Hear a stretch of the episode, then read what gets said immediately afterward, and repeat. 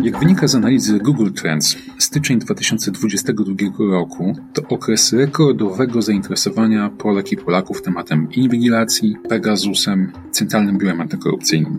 Polityka i społeczne emocje kręciły się wówczas wokół wykorzystania narzędzia totalnej inwigilacji względem polityków pozycji niezależnej prokuratorki. Jednak to zainteresowanie wyraźnie zatrzymuje się w przededniu wybuchu wojny w Ukrainie.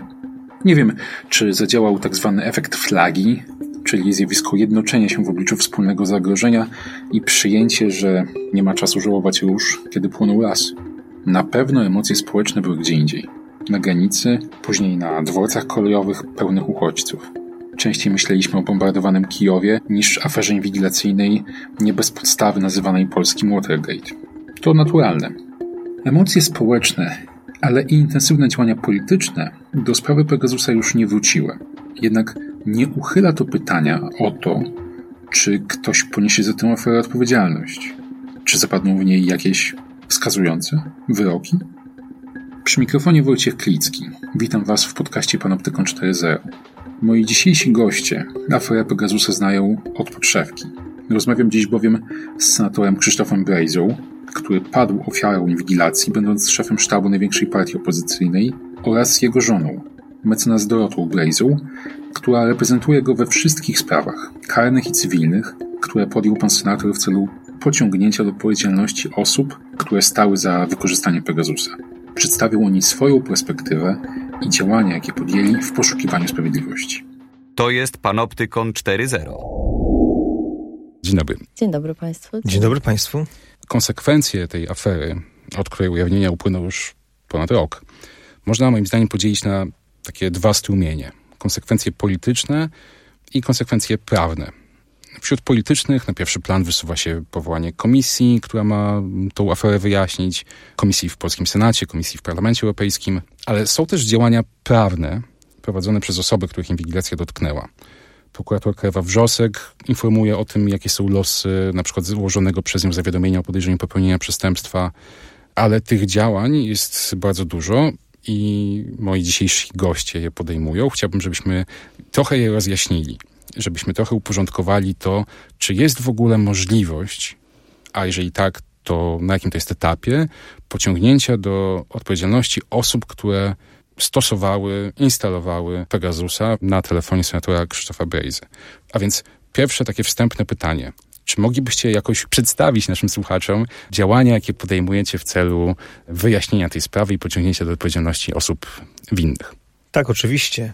Prowadzimy kilkanaście różnych spraw prowadzi je moja żona, wszystkie. To są sprawy w większości cywilne o ochronę dóbr osobistych przeciwko telewizji polskiej, czyli telewizji rządowej, przeciwko pracownikom telewizji rządowej i przeciwko części polityków Zjednoczonej Prawicy, między innymi przeciwko Jarosławowi Kaczyńskiemu, ale jest też sprawa, którą skierowaliśmy zawiadomienie o podejrzeniu popełnienia przestępstwa we wrześniu 2021 roku Zawiadomienie krążyło przez kilka miesięcy po, po, po Polsce. E, przepraszam, i... E, zawiadomienie o podejrzeniu popełnienia przestępstwa, przestępstwa polegającego na, na instalacji Pegasusa? Oczywiście przekroczenia uprawnień, niedopełnienia obowiązków i przełamaniu zabezpieczeń, włamaniu się do telefonów i e, również przekazywanie informacji ze śledztwa. To jest worek z przestępstwami ta sprawa. Powiedzmy, że to jest zawiadomienie w sprawie włamania Pegasusem do telefonu. Co ciekawe, my to zawiadomienie skierowaliśmy przed wybuchem E, sprawy e, Pegasusa, afery Pegasusa przed ustaleniami Amnesty International Citizen Lab, kilka miesięcy przed. To zawiadomienie było konsekwencją pozwu wobec TVP, ponieważ całą sprawę Pegasusa w Polsce tak naprawdę ujawniła telewizja rządowa.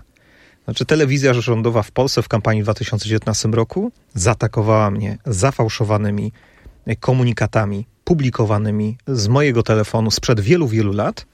Kiedy skierowaliśmy pozew w tej sprawie, cywilny. Konsekwencją było ustalenie, no, w jaki sposób służby, na które powoływała się telewizja i prokuratura gdańska, weszły w posiadanie starych wiadomości sprzed wielu, wielu lat. Przepraszam, że wchodzę w słowo. Służby, na które się powoływało TVP, co to znaczy? To znaczy, że oni wskazywali na to, że służby są ich źródłem informacji. Paradoks całej pomocy, można powiedzieć, telewizji rządowej w tej sprawie szczęście w nieszczęściu nagonki na mnie na podstawie pomówień, kłamstw i materiałów z Pegasusa w 2019 roku był taki, że telewizja rządowa sama wskazywała źródło jako prokuraturę okręgową w Gdańsku e, i Centralne Biuro Antykorupcyjne, czyli konkretną służbę, która dysponowała rzeczywiście, jak się okazuje, Pegasusem. I konsekwencją tego pierwszego pozwu o publikowanie zafałszowanych treści z mojego telefonu było zawiadomienie w celu ustalenia, w jaki sposób służby zdobyły moje stare wiadomości sprzed wielu, wielu lat. Skoro kontrola operacyjna w Polsce może być wszczęta jedynie na okres przykład trzech miesięcy, ale od momentu oczywiście pozyskiwanie SMS-ów jest od momentu zatwierdzenia przez sąd przez trzy miesiące do przodu. No, operatorzy nie przechowują na serwerach treści wiadomości. Jedynym sposobem zdobycia treści starych wiadomości sprzed wielu, wielu lat, z 2013-2014 roku, jest przełamanie zabezpieczenia telefonu. I podejrzewaliśmy już wtedy, składając zawiadomienie, że na 95%, i tak wypowiadaliśmy się też w mediach, na 95% użyty został w, przeciwko mnie Pegasus, i to potwierdziły ustalenia Citizen Lab po kilku miesiącach, 23 grudnia 2021 roku. Konsekwencją było wszczęcie śledztwa przez prokuraturę okręgową w Ostrowie Wielkopolskim w styczniu ubiegłego roku i od roku toczy się postępowanie w Ostrowie Wielkopolskim, w którym prokurator Kubiak powinien ustalić, czy ten Pegasus, Pegasus został użyty, czy też nie. Powinien ustalić, e, kto e, użył i powinien wyciągnąć konsekwencje wobec no i na ludzi, którzy jest dzisiaj to postępowanie? tego się dopuścili. O ile możecie o tym mówić? Pani mecenas. Postępowanie się toczy od roku, chociaż zawiadomienie złożyliśmy w, we wrześniu 2021, więc już można powiedzieć półtora roku temu podjęliśmy konkretne działania. No, mogę powiedzieć tyle, nie, nie możemy ujawniać konkretnych informacji z postępowania mm, przygotowawczego. Natomiast mogę powiedzieć tyle, że to postępowanie się toczy. Mm, dostrzegamy i nie będziemy tego ukrywać skrajne upolitycznienie prokuratury. Nie mam żadnych złudzeń, że obecna prokuratura będzie miała wolę i chęć, żeby tę sprawę wyjaśnić i ścigać samą siebie, e, czy też e, służby, które specjalne, które wykonywały polecenia y, prokuratora w sprawie, y, o którą chodzi, bo przecież sprawa w Ostrowie Wielkopolskim ma badać przestępstwo użycia Pegasusa w innym postępowaniu karnym, bo przecież o to, o to w tej całej sprawie chodzi.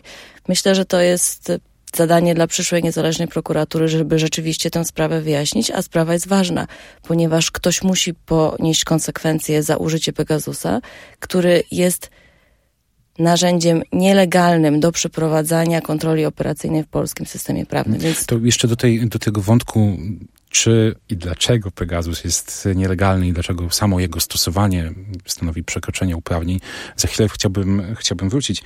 Ale trochę wcielając się w rolę adwokata diabła, chciałem wam zadać takie pytanie, bo jak rozumiem ustalenia Citizen Lab polegają na tym, że na telefonie pana senatora był Pegasus. Tak. Natomiast e, e, wyobrażam sobie, że pewnym problemem dowodowym, i chciałem spytać, jak sobie z nim radzicie, jest udowodnienie związku instalacji Pegasusa na telefonie z konkretnie Centralnym Biurem Antykorupcyjnym, o którym skądinąd wiemy, że tego Pegasusa miało.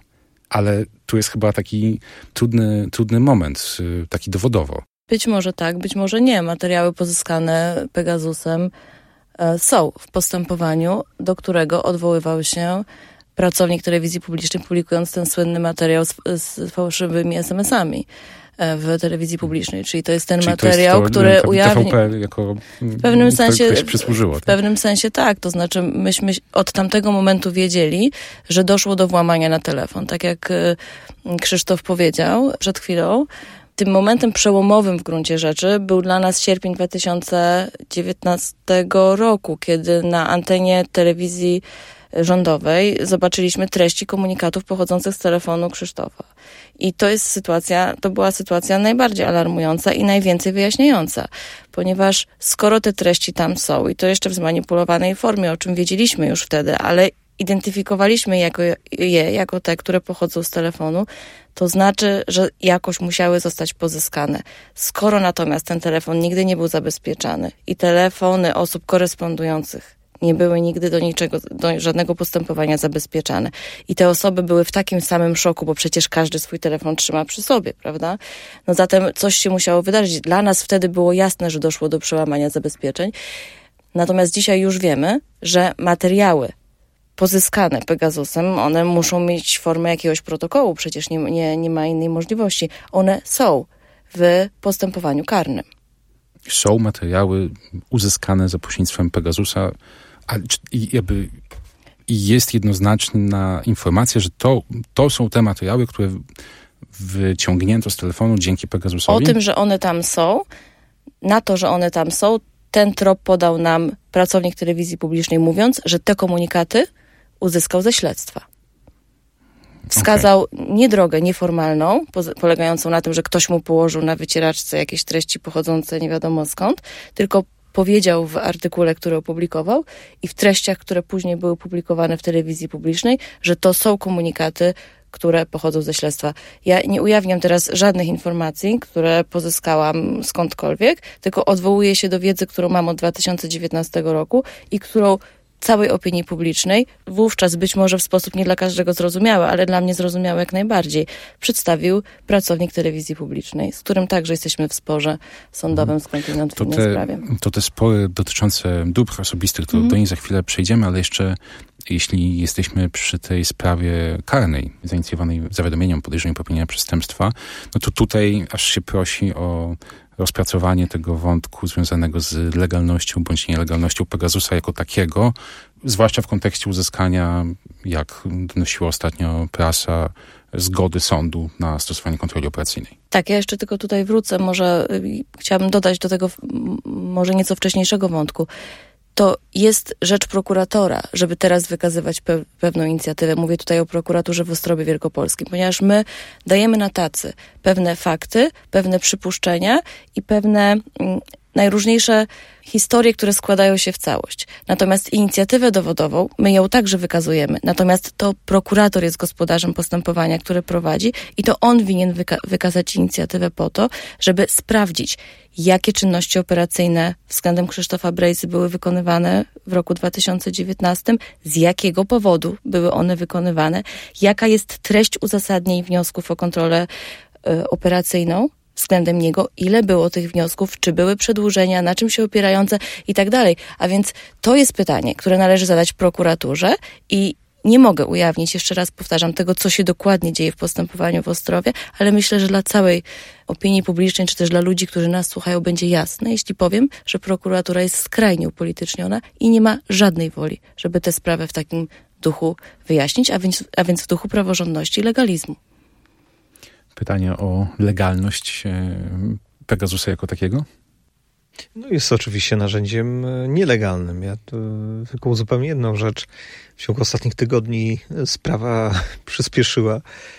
W ogóle cała ta sprawa prowokacji perfidnej wobec mojej osoby, opartej na konfabulacjach i z premedytacją wykonanej przez ludzi służb, którzy w ciągu ostatnich dwóch lat z CBA odeszli to jest bardzo znamienne, że ta grupa, to komando, komando do sprawy Brejzy się ewakuowało. I bardzo ciekawa jest sytuacja w samej prokuraturze okręgowej w Gdańsku. Ponieważ kilka tygodni temu do dymisji podał się sam szef prokuratury okręgowej w Gdańsku, który stał na czele spецzespołu powołanego do sprawy, w której ja miałem być robiony właśnie Pegasusem. I doszło do, jak ujawniły media, doszło do wycieku części materiałów ze śledztwa na skutek błędu prokuratury, które ujawniają użycie Pegasusa przeciwko mnie. Między innymi doszło do, i tutaj też e, media podały takie informacje, e, doszło do ujawnienia wniosku o kontrolę operacyjną, e, wniosku na Pegasusa, który został podpisany z ramienia CBA przez pana Ocieczka i pana prokuratora krajowego z upoważnienia Ziobry, Święczkowskiego. Przepraszam, e, wejdę w słowo, żeby doprecyzować jedną rzecz. Wniosku o zastosowanie kontroli operacyjnej. Czy został ujawniony ten wniosek w całej jego treści, jeśli dobrze rozumiem? Tu dziennikarze mają wiedzę. E, chodzi, ale bez... chodzi o jedną rzecz, mhm. E, bo to też jakby wiąże się z tą sądową kontrolą Czy we wniosku była mowa o tym, jakiego narzędzia użyją służby, aby prowadzić tą kontrolę operacyjną? Nie użyto tego według informacji tutaj medialnych. I według informacji medialnych sąd miał być wprowadzony w błąd. Zatajono tutaj przed sądem użycie e, tej informacji. No, mm. zatajenie, nie, nie wskazanie jakiejś informacji to jeszcze nie, no, nie wprowadzenie wyrokiem, w błąd. Nie, nie, tutaj po, podajmy też, że zgodnie z wyrokiem Trybunału Konstytucyjnego z 2014 roku ten środek 23 na 11. Tak jest, powinien zostać wpisany i określony. Natomiast co do legalności, może, może powiesz kilka zdań, jak to, jak to wygląda. Tak, Pegasus jest narzędziem w polskim porządku prawnym nielegalnym. Dlaczego tak jest, to Mamy tutaj kilka argumentów. Przede wszystkim to jest narzędzie, które ze względu na swoje funkcje, na to, co potrafi robić, co robi z telefonem y, użytkownika, nie może uzyskać certyfikacji. To jest narzędzie, które nie, nie, ma, nie może zostać certyfikowane czy też autoryzowane ze względu na to, że może przejmować kontrolę nad telefonem użytkownika, może manipulować treściami, może wprowadzać nowe treści, więc choćby ten argument przesądza o jego nielegalności. Czyli to, że robi więcej niż przewidują polskie przepisy. Tak Też. na marginesie tutaj dla słuchaczy podcastu polecę moją rozmowę z Adamem Hertle z zaufanej trzeciej strony, który od takiej technicznej strony tłumaczy, w jaki sposób działa Pegasus. To będą, będzie się uzupełniało z tutaj, e, tutaj z naszą rozmową. I on przywoływał, tak ilustrował to, co, jak rozumiem, teraz padło, to znaczy możliwość podrzucenia oskarżających, obciążających e, figuranta, czyli właściciela telefonu, plików czy dokumentów. To o tym mowa, tak? Tak. Pewną odrębną kwestią jest e, certyfikacja takiego urządzenia, która wynika z, jest to obowiązek, który wynika z ustawy o ochronie informacji niejawnych. Natomiast to się oczywiście łączy z tym, o czym pan redaktor przed chwilą powiedział. Nie może być certyfikowane takie narzędzie, które ma takie funkcje. To jest pierwsza rzecz. Druga rzecz to jest, to, to jest właśnie to, do czego odnosimy się na gruncie artykułu 17 paragraf, czy też ustęp, nie pamiętam w tej chwili, 1.4, czyli tam, gdzie się tego Pegasusa, tam, gdzie służby podpinały tak naprawdę tę podstawę prawną pod użycie... Tak, tak, pod, pod użycie Pegasusa. To znaczy Pegasus może i w praktyce, już mówiąc językiem bardzo kolokwialnym, może robić więcej niż pozwala na to ustawa.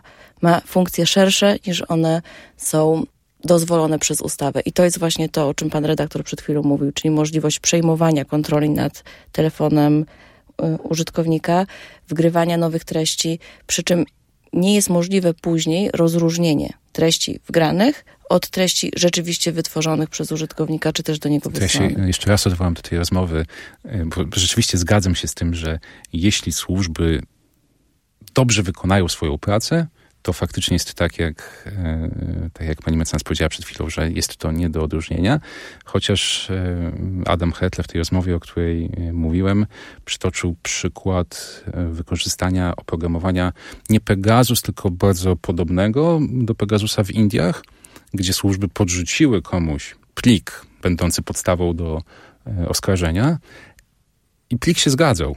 Natomiast zapomniano o metadanych o tym, że ktoś tworzył ten plik na telefonie, że go edytował, otwierał, i wtedy y, obronie udało się wykazać, że no, ten plik nie mógł tutaj się tak znaleźć, że nie spadł z nieba.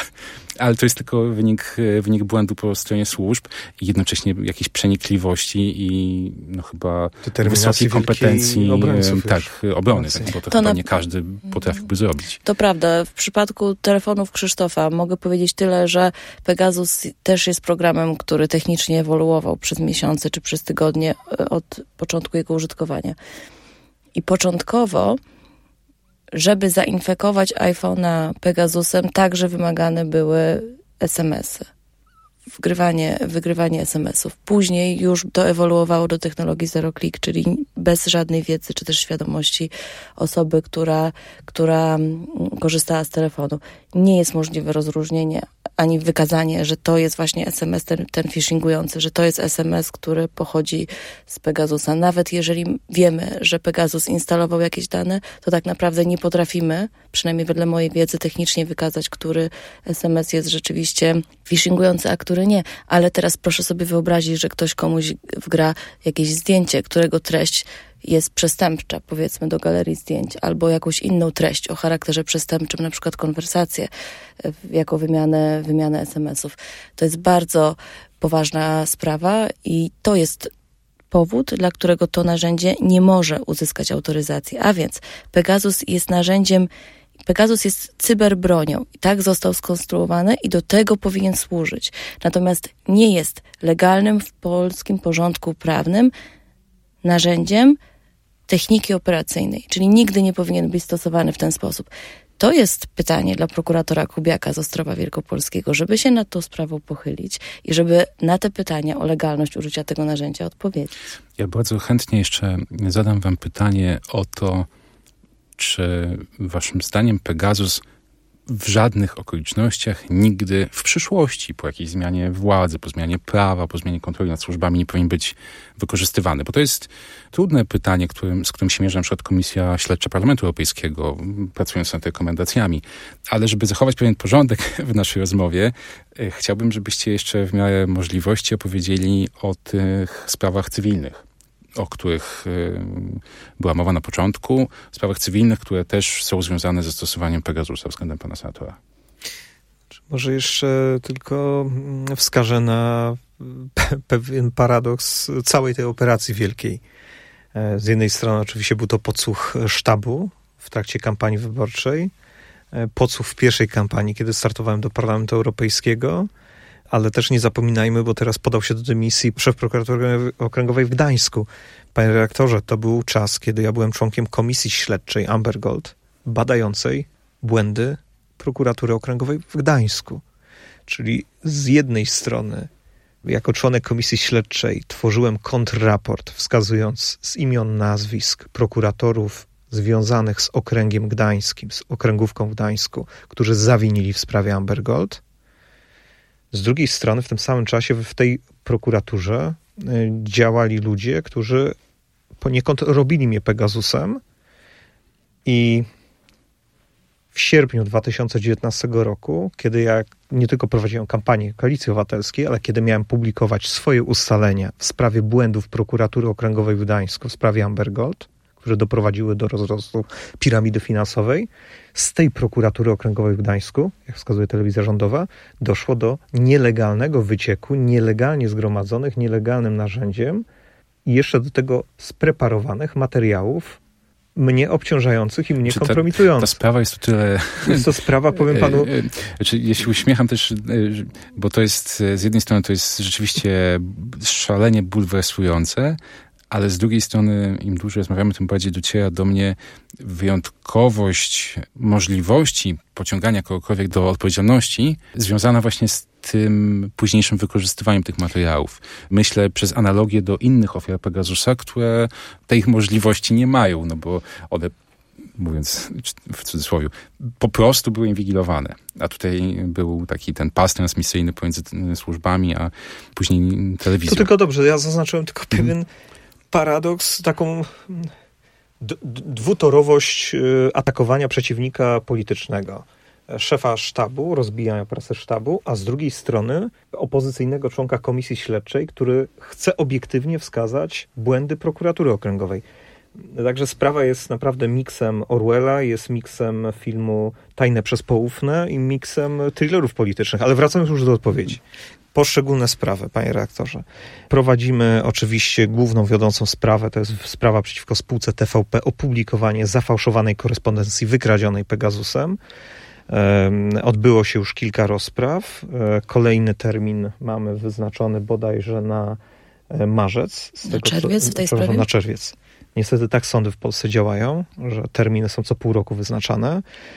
Kolejna sprawa to jest oczywiście ta sprawa w Ostrowie, gdzie jeździmy na wszystkie przesłuchania. Prowadzona sprawa karna przez prokuratora Kubiaka. Byliśmy już kilkadziesiąt razy w Ostrowie Wielkopolskim. Dużo energii na to poświęcamy oczywiście, ale pilnujemy tej sprawy karnej, w której jestem pokrzywdzonym. Potem jest sprawa przeciwko pracownikowi e, TVP, autorowi tych materiałów e, za pomówienia na Twitterze które były związane z podstawą, tak naprawdę teraz identyfikujemy to jako podstawę kontroli operacyjnej. Jest sprawa przeciwko liderowi PiS Jarosławowi Kaczyńskiemu, który w styczniu ubiegłego roku, tłumacząc użycie przeciwko mnie Pegasusa, powiedział, że pojawiam się w poważnym kontekście, w bardzo poważnej sprawie. I to jest sprawa cywilna, która toczy, toczy się w sposób y, kuriozalny, bo w pierwszej instancji wylosowaliśmy rzeczniczkę sądu po neo-KRS, która bez żadnej rozprawy, z pominięciem wszystkich dowodów, bez przesłuchania mnie e, jako powoda, pozew nasz oddaliła, ale w apelacji Sąd Apelacyjny w Gdańsku, złożony z sędziów również powołanych przez nową KRS, unieważnił całe postępowanie w tej sprawie, uznając, że odebrano mi prawo do sądu. I to jest sprawa, która ruszy pewnie za kilka miesięcy, też w Sądzie Okręgowym Bydgoszczy przeciwko Kaczyńskiemu. E, jest sprawa też o, no, jeszcze jedna przeciwko TVP, o to, że ja rzekomo jakiegoś sprzętu komputerowego używałem. E, jest sprawa przeciwko mniej znanemu działaczowi Solidarnej Polski e, z województwa kujawsko-pomorskiego, też o pomówienia. Wszystkie z tych spraw cywilnych dotyczą sprawy Pegasusa, dotyczą pomówień i w wielu z nich składamy wnioski dowodowe związane e, z istotą Pegasusa, czyli próbujemy dotrzeć do uzasadnień wniosku o kontrolę operacyjną poprzez wnioski dowodowe. Wniosek o kontrolę operacyjną zawiera uzasadnienie. Kopia jest w prokuraturze krajowej, w CBA i powinna być kopia również w Sądzie Okręgowym w Warszawie. I w każdej z tych spraw, związanych mniej lub bardziej z Pegasusem, z tą prowokacją, próbujemy poprzez wniosek dowodowy e, dotrzeć do uzasadnienia, tak żeby opinia publiczna zobaczyła, jak perfidna była ta operacja. Zastanawiam się, na ile w całej tej sprawie, jak słuchałem teraz pana senatora, kluczowy jest Pegasus. Bo czy państwa zdaniem, gdyby względem senatora był stosowany, była stosowana kontrola operacyjna klasyczna, tradycyjna, to czy byłby też kłopot czy, czy by go nie było. A jeśli by był, no bo tutaj już widzę yy, potwierdzające kiwnięcie głową, to o czym by to świadczyło? Czy to by nie świadczyło mm, po prostu o tym, że służby dzisiaj mogą w Polsce nie tylko za pośrednictwem Pegasusa, ale za pomocą klasycznej, typowej kontroli operacyjnej inwigilować każdego? Tak, to jest historia, która w sposób bardzo brutalny pokazuje, do czego doprowadza skrajne upolitycznienie służb specjalnych i prokuratury w Polsce. Niestety to jest nie tylko problem użycia Pegasusa, chociaż oczywiście ten problem najbardziej akcentujemy, bo on jest najbardziej ordynarny. Spektakularny też. I spektakularny. Natomiast problemem jest sama kontrola operacyjna jako taka. Naszym zdaniem i jesteśmy od miesięcy, od można powiedzieć dwóch lat bronimy tego argumentu, nie było nigdy ani faktycznych, ani prawnych podstaw do tego, żeby wszczynać jakąkolwiek kontrolę operacyjną względem mojego męża. Nie było takich podstaw. To, że wszczęto kontrolę operacyjną i na jakiej podstawie to zostało uczynione, jest przynajmniej teoretycznie przedmiotem pracy prokuratury okręgowej w Ostrowie Wielkopolskim. To ta prokuratura powinna zbadać, dlaczego w ogóle doszło do tego, że wszczęto kontrolę operacyjną wobec człowieka, który nigdy nie popełnił żadnego przestępstwa. Należy sobie odpowiedzieć na pytanie, kiedy należy wszczynać kontrolę operacyjną. Teraz odnoszę się już do zagadnień prawnych. Kontrola operacyjna jest bardzo inwazyjnym środkiem prawnym. Powinna być wszczynana na samym końcu, kiedy wszelkie inne możliwości dotarcia mm, do faktów są niemożliwe, czy też, czy, też, czy też spodziewamy się, że one będą nieuzasadnione. Nie można wszczynać kontroli operacyjnej wobec przeciwnika politycznego tylko dlatego, że się chce go posłuchać, względnie znaleźć ewentualnie coś na niego na przyszłość. A ta sprawa jest właśnie sprawą z tego gatunku. Ja nie mogę teraz opisywać wszystkiego, co, ca, całą wiedzę, jaką mam zgromadzoną na ten temat. Niestety jest mi bardzo przykro, że muszę używać takich enigmatycznych i ogólnych określeń, ale jestem przekonana, że opinia publiczna prędzej lub później, pewnie nie jutro i nie za tydzień, ale prędzej czy później dowie się także, jakie były pełne i, i wszelkie okoliczności, jak to się stało że wobec Krzysztofa Brejzy w ogóle została wszczęta kontrola operacyjna, a więc przestępstwo w tej sprawie to nie jest aż takie proste, że to jest tylko Pegasus. Przestępstwo w tej sprawie zaczyna się chwilę wcześniej, w ogóle od wszczęcia kontroli operacyjnej. To jest nadużycie uprawnień. Rzeczywiście to bardzo ciekawe, co pani mecenas powiedziała o tym, że źródła tej, tej sprawy mają, sięgają do upolitycznienia służby i chęci wykorzystania czy zdobycia informacji na temat przeciwnika politycznego.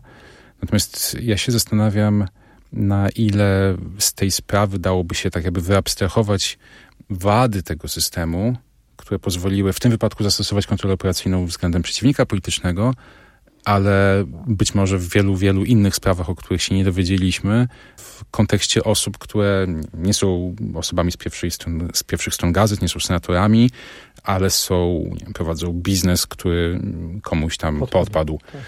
Dlaczego to było możliwe? To tutaj dotykamy problemu e, tego, że, takiego problemu, że kontrola sądowa nad czynnościami operacyjno-rozpoznawczymi jest iluzoryczna. E, tutaj dotykamy całego obszaru e, dziur w naszym systemie prawnym i oczywiście grzechu pierworodnego, którym jest upolitycznienie prokuratury, połączenie Urzędu Prokuratora Generalnego i Ministra Sprawiedliwości, bo przecież pamiętajmy, że w przypadku kontroli operacyjnej zgodę na nią wydaje nie kto inny jak prokurator generalny Zbigniew Ziobro. No tak, najpierw prokurator, a potem a, sąd. Dokładnie. A Bogdan Święczkowski działał z jego tak. upoważnienia, a zatem proszę zwrócić uwagę na to, że Zbigniew Ziobro jest politykiem, który wydaje zgodę na inwigilację innego polityka. Ja jeszcze tylko, bo to jest na pewno bardzo interesujący temat, o którym będziemy jeszcze chwilę rozmawiać, ale ja jeszcze tylko chciałam wrócić na momencik do tego, o czym mówiliśmy wcześniej mąż nie wymienił jednej z bardzo ważnych naszych spraw. Mm, oprócz spraw cywilnych o dobra osobiste i tej sprawy w Ostrowie Wielkopolskiej Karnej, my także Złożyliśmy w sądzie rejonowym, tym razem w Bydgoszczy, prywatny akt oskarżenia o pomówienia przed organami ścigania. I to jest istotna sprawa, która toczy się w Bydgoszczy i to jest źródło użycia Pegasusa, panie redaktorze. Ale na razie tylko zarysuję pewien problem, myślę, że będzie w przyszłości czas, żeby opowiedzieć to szerzej. Ale rzeczywiście, bo tych spraw jest tak dużo, że mimo tego, że rozmawiamy o nich od pół godziny, nie mam jeszcze pełnego obrazu. Potrzebowalibyśmy pewnie dnia, tablicy, żeby, e, tak. żeby sobie, sobie to wszystko rozrysować, ale w sumie y, może, może spytam o jedną rzecz. Czy któraś z tych spraw jest na jakimś nie wiem, wyższym szczeblu, e, nie wiem, już jakieś pierwsze rozstrzygnięcia zapadły? Czy wszystkie są jeszcze na, jakby różnie. na początku? Różnie, różnie. Jeśli chodzi o sprawy cywilne, to ta... Poza tą sprawą, przepraszam, e, poza tą sprawą przeciwko prezesowi Kaczyńskiemu. Tak, ta, tak, rzeczywiście ta sprawa została zakończona w pierwszej instancji, natomiast jeśli chodzi o inne, to sprawa o publikację fałszywych komunikatów w telewizji rządowej, ona zmierza ku końcowi. Wprawdzie kolejny termin jest dopiero w czerwcu, ale ja spodziewam się, że ona już się zakończy, chyba że się starzy coś niespodziewanego. Natomiast liczę na to, że ona się zakończy. I tam y, przecież y, już zostało rozstrzygnięte postanowienie zabezpieczające nasze roszczenie. To znaczy, mm, ja składając tę sprawę, y, zakładając tę sprawę w sądzie, mm, złożyłam także wniosek o zabezpieczenie tego roszczenia, więc przed tym szkalującym materiałem pojawiła się dosyć sporej wielkości ramka, która wskazuje na to, że wokół treści objętych tym artykułem toczy się postępowanie sądowe. Zatem dzisiaj każdy, kto byłby czymkolwiek skłoniony do tego, żeby wrócić do tamtych wydarzeń z 2019 roku, chciałby sobie poczytać, co wtedy telewizja publikowała. Jak otworzy ten artykuł, powinna mu się zapalić czerwona lampka, że coś jest z nim nie tak. A mówię tutaj o tym artykule, który publikował fałszywe komunikaty pozyskane Pegasusem, płynące z telefonu mojego męża i przedstawiające go w fałszywym kontekście, oczywiście aferalnym i przestępczym, nieprawdziwym i tak dalej. Gdyby zobrazować to, bo jest to bardzo szeroka sprawa, gdyby zobrazować, Mamy do czynienia z prowokacją służb specjalnych przy udziale prokuratury też politycznej, która polega na tym. Znajduje się e, w jednym z postępowań e, kłamstwo, pomówienie i konfabulacja. Prokuratorzy polityczni celowo nie weryfikują tej konfabulacji, mimo że od, od początku wiadomo, że ta konfabulacja jest konfabulacją jest niewiarygodną tylko celowo doprowadzają ludzie ze służb do e, założenia kontroli operacyjnej na Pegasusa. Przy pierwszym strzale już 26 kwietnia 2019 roku, po przełamaniu zabezpieczeń mojego telefonu, wiadomo, że ja nie popełniłem czynów zabronionych i nie potwierdzają się kłamstwa z konfabulacji. Służby zamiast zakończyć kontrolę operacyjną, kiedy nie, nie potwierdza się uzasadnienie powinna być przecięta, zakończona nawet przed terminem, służby kontynuują przez pół roku ataki Pegasusem po to, żeby znaleźć jakiekolwiek inne e, przestępstwa, żeby znaleźć jakiekolwiek inne materiały, które mogą obciążyć człowieka i po pół roku robienia mnie Pegasusem, bronią totalną, kiedy zostaje senatorem, służby zostają z niczym e, i rozpoczyna się, ujawnił to redaktor Maciej Duda z TVN-u, rozpoczyna się e, proces ponadroczny szukania czegokolwiek na mnie w oparciu o wykradzioną bazę SMS-ową sprzed 9-8 lat. Poza wątkiem tego postępowania i poza wątkiem tego, co robiły służby, wzywani są ludzie niezwiązani ze sprawą główną i niektórzy z nich, jak y, dziennikarz Stefan ujawnił, są nawet zastraszani. Grozi im się, żeby czymkolwiek mnie obciążyli. Nie znaleziono nic trochę jakby przechodząc na taki poziom meta, to usłyszałem na początku tej rozmowy, że podejrzenie inwigilacji y, już było, mieliście podejrzenie inwigilacji w, w połowie 2019 tego w roku. Sierpniu. Tak, w związku z tymi publikacjami w telewizji publicznej, ale rozumiem, że oficjalne, że oficjalne, że potwierdzenie faktu wykorzystywania e, względem pana senatora Pegasusa przypłynęło trochę później, 23 grudnia 2021 roku od Citizen Lab. Tak. I tutaj chciałbym przejść płynnie do tego, że to, że y, pan senator był poinformowany, jest sytuacją wyjątkową, bo mało osób ma tę chciałoby się powiedzieć przyjemność, ale to chyba złe słowo, tę możliwość y, dowiedzenia się, że było przedmiotem inwigilacji. Mało, większość osób tego nie wie. W Polsce stosowanych jest 10 tysięcy podsłuchów tak. E, w skali roku. E, no ale takiego mechanizmu informowania ze strony, ze strony państwa nie ma. No i teraz e, kilka, no, no pod koniec stycznia Platforma Obywatelska opublikowała projekt kodeksu pracy operacyjnej. No i ten kodeks pracy operacyjnej to jest bardzo duże, takie sążniste opracowanie, którego pewnie jeszcze analizy będą przed nami. Natomiast e, ten kodeks pracy operacyjnej zakłada jedną rzecz, która z mojej perspektywy jest e, szalenie ważna, to znaczy to, żeby osoby, które były inwigilowane, o tym fakcie się dowiadywały. No i tutaj rozumiem, że przy tym stole, przy którym siedzimy, wszyscy mamy zgodność co do tego, że to jest podstawa, że bez tego się nie da. Natomiast y, chciałem was spytać, tutaj w zasadzie bardziej kieruję się do pana senatora, dlaczego dlaczego tak późno i dlaczego dopiero teraz ten pomysł powstał, żeby ten, żeby ten obowiązek informowania wprowadzić? E, lepiej późno niż wcale, panie redaktorze. Doświadczenia są rzeczywiście bardzo trudne, bardzo niebezpieczne. Podsłuch można zrobić teraz na dwa sposoby. Albo robi to prokurator w postępowaniu prokuratorskim, albo robią to służby operacyjnie. I okazało się, że przez lata, mimo że powinny być zarządzane podsłuchy prokuratorskie, które wiążą się z informowaniem osoby o tym, służby nadużywały i prokuratura też nadużywała podsłuchu operacyjnego, który nie wymaga potem poinformowania tych osób.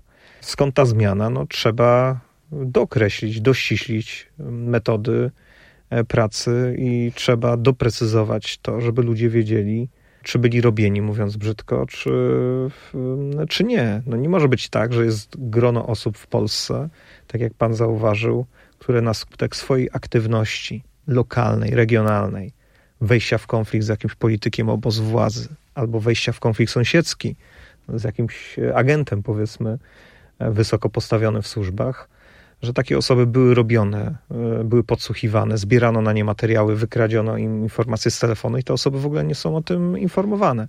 Obecnie nie ma prawnej możliwości, żeby nasi słuchacze dowiedzieli się o tym, że wobec nich służby podejmowały bardzo inwazyjne działania. Standardem w państwie demokratycznym jest to, żeby obywatel był informowany o tym, że takie działania były podejmowane, bo to też doprowadzi do tego, że służby z mniejszą ochotą będą występowały o wnioski o kontrolę operacyjną w sprawach, e, w których o, to, o, takie wnioski nie powinny występować, wobec osób, wobec których nie powinny występować, bo służby będą wiedziały, że te osoby się dowiedzą. Proszę zobaczyć statystykę, jak to wygląda chociażby w CBA, gdzie bodajże 90% spraw robionych z kontrolą operacyjną, 90% nie kończy się potem aktami oskarżenia E, inaczej wygląda sprawa oczywiście w służbach samych specjalnych, Natomiast no, są takie poszlaki, które mówią o tym, że są służby polityczne, w których ta kontrola operacyjna jest nadużywana do tego, żeby zbierać informacje o obywatelach. No tak, z tych ogólnodostępnych statystyk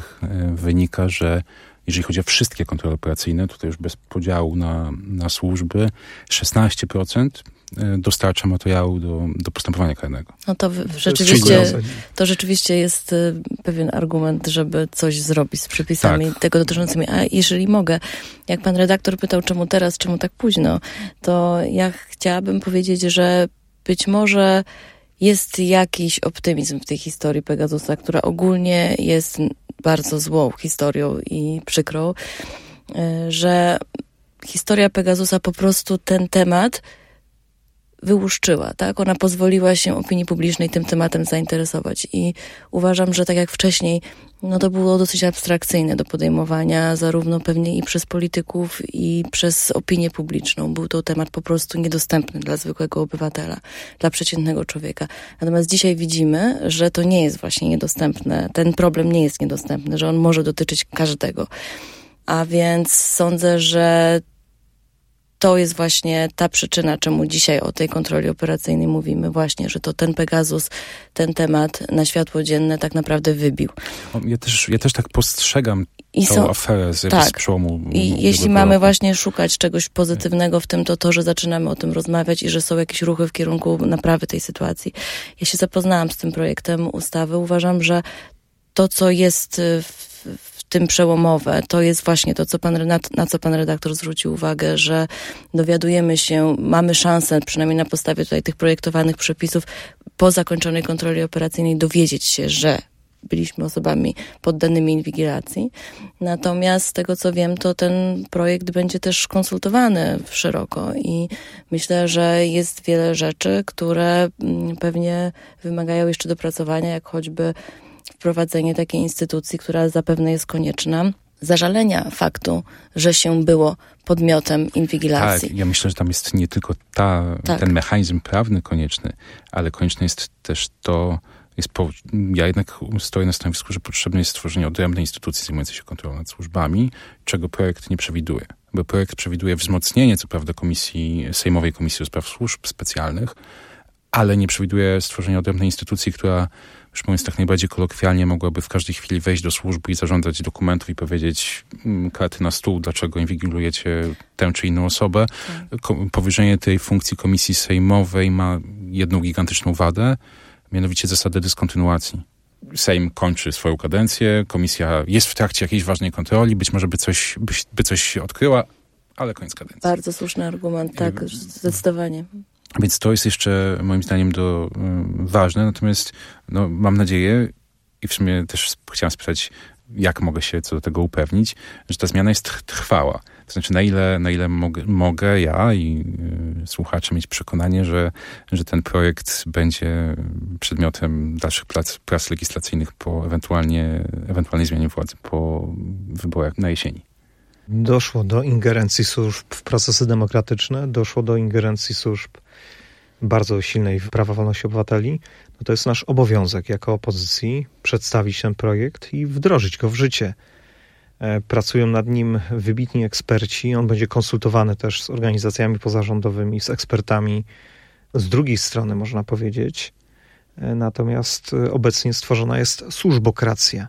Znaczy, na czele służb stoją ludzie, którzy skazani zostali w pierwszej instancji na karę bezwzględnego więzienia za nielegalne podsłuchy posłów samoobrony, z którymi byli w koalicji za nielegalną operację wobec Andrzeja Leppera świętej pamięci, swojego wicepremiera.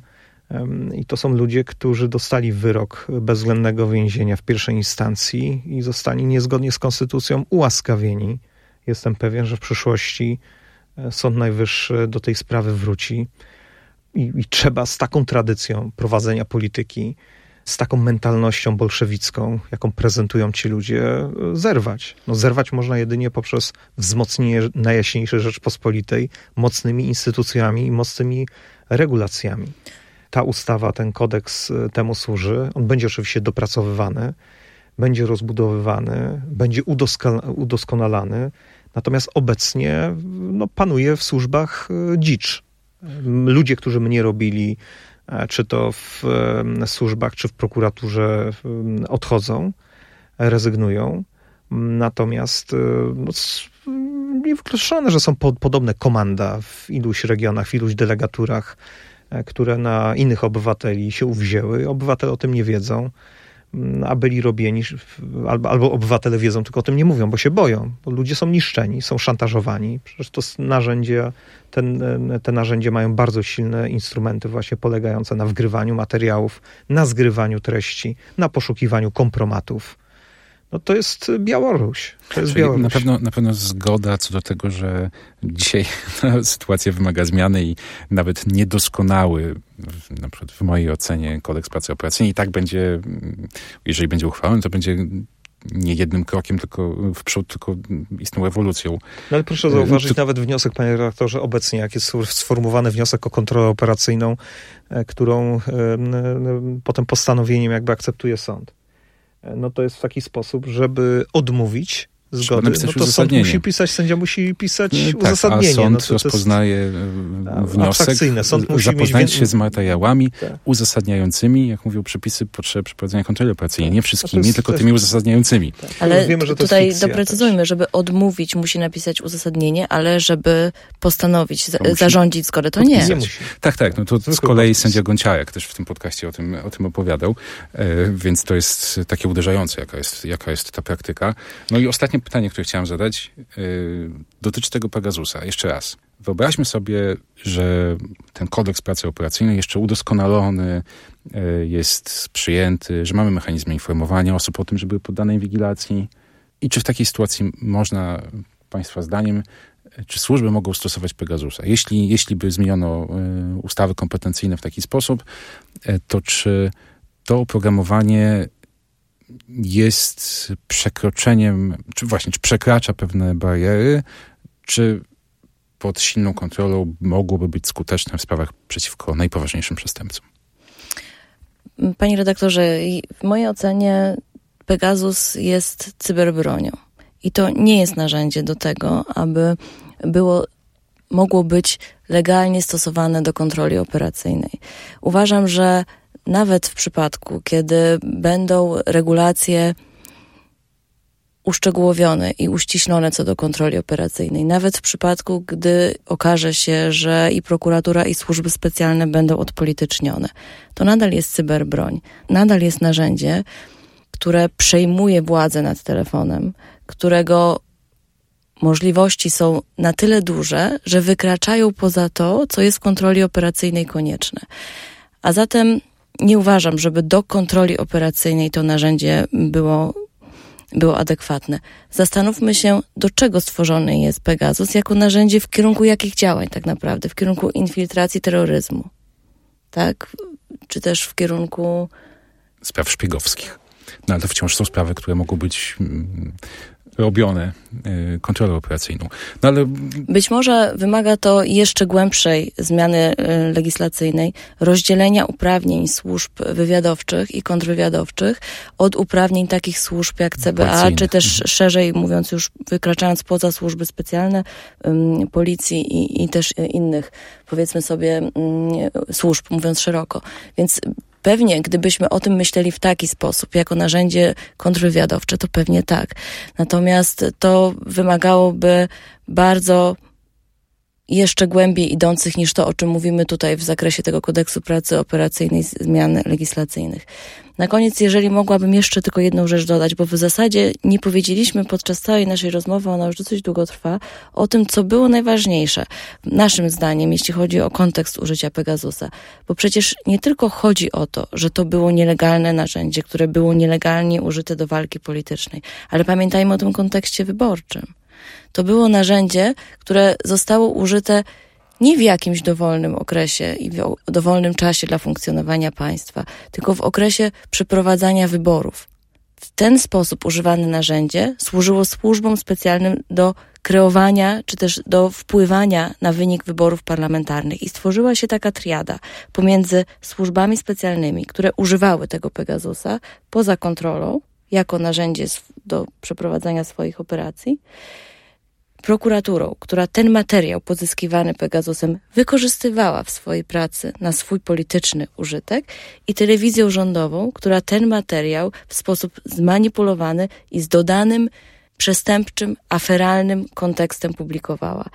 Tak funkcjonujące państwo, z tak funkcjonującymi instytucjami stoi tak daleko od demokracji jak stąd na księżyc nie możemy uciekać w rozmowie o Pegasusie od tego wątku, bo w gruncie rzeczy przykład Krzysztofa jest dlatego najbardziej jaskrawy. Nie tylko dlatego, że namacalnie widzimy, jak bardzo wykorzystano te materiały, ale także dlatego, że on pokazuje najgłębiej, w jakim stanie, w jakim rozkładzie struktur państwa aktualnie jesteśmy.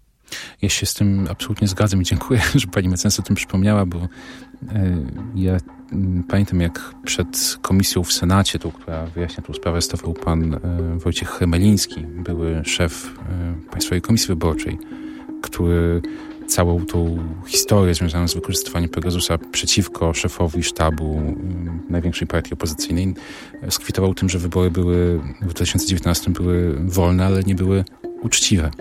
I to rzeczywiście pokazuje stawkę, o jaką gramy.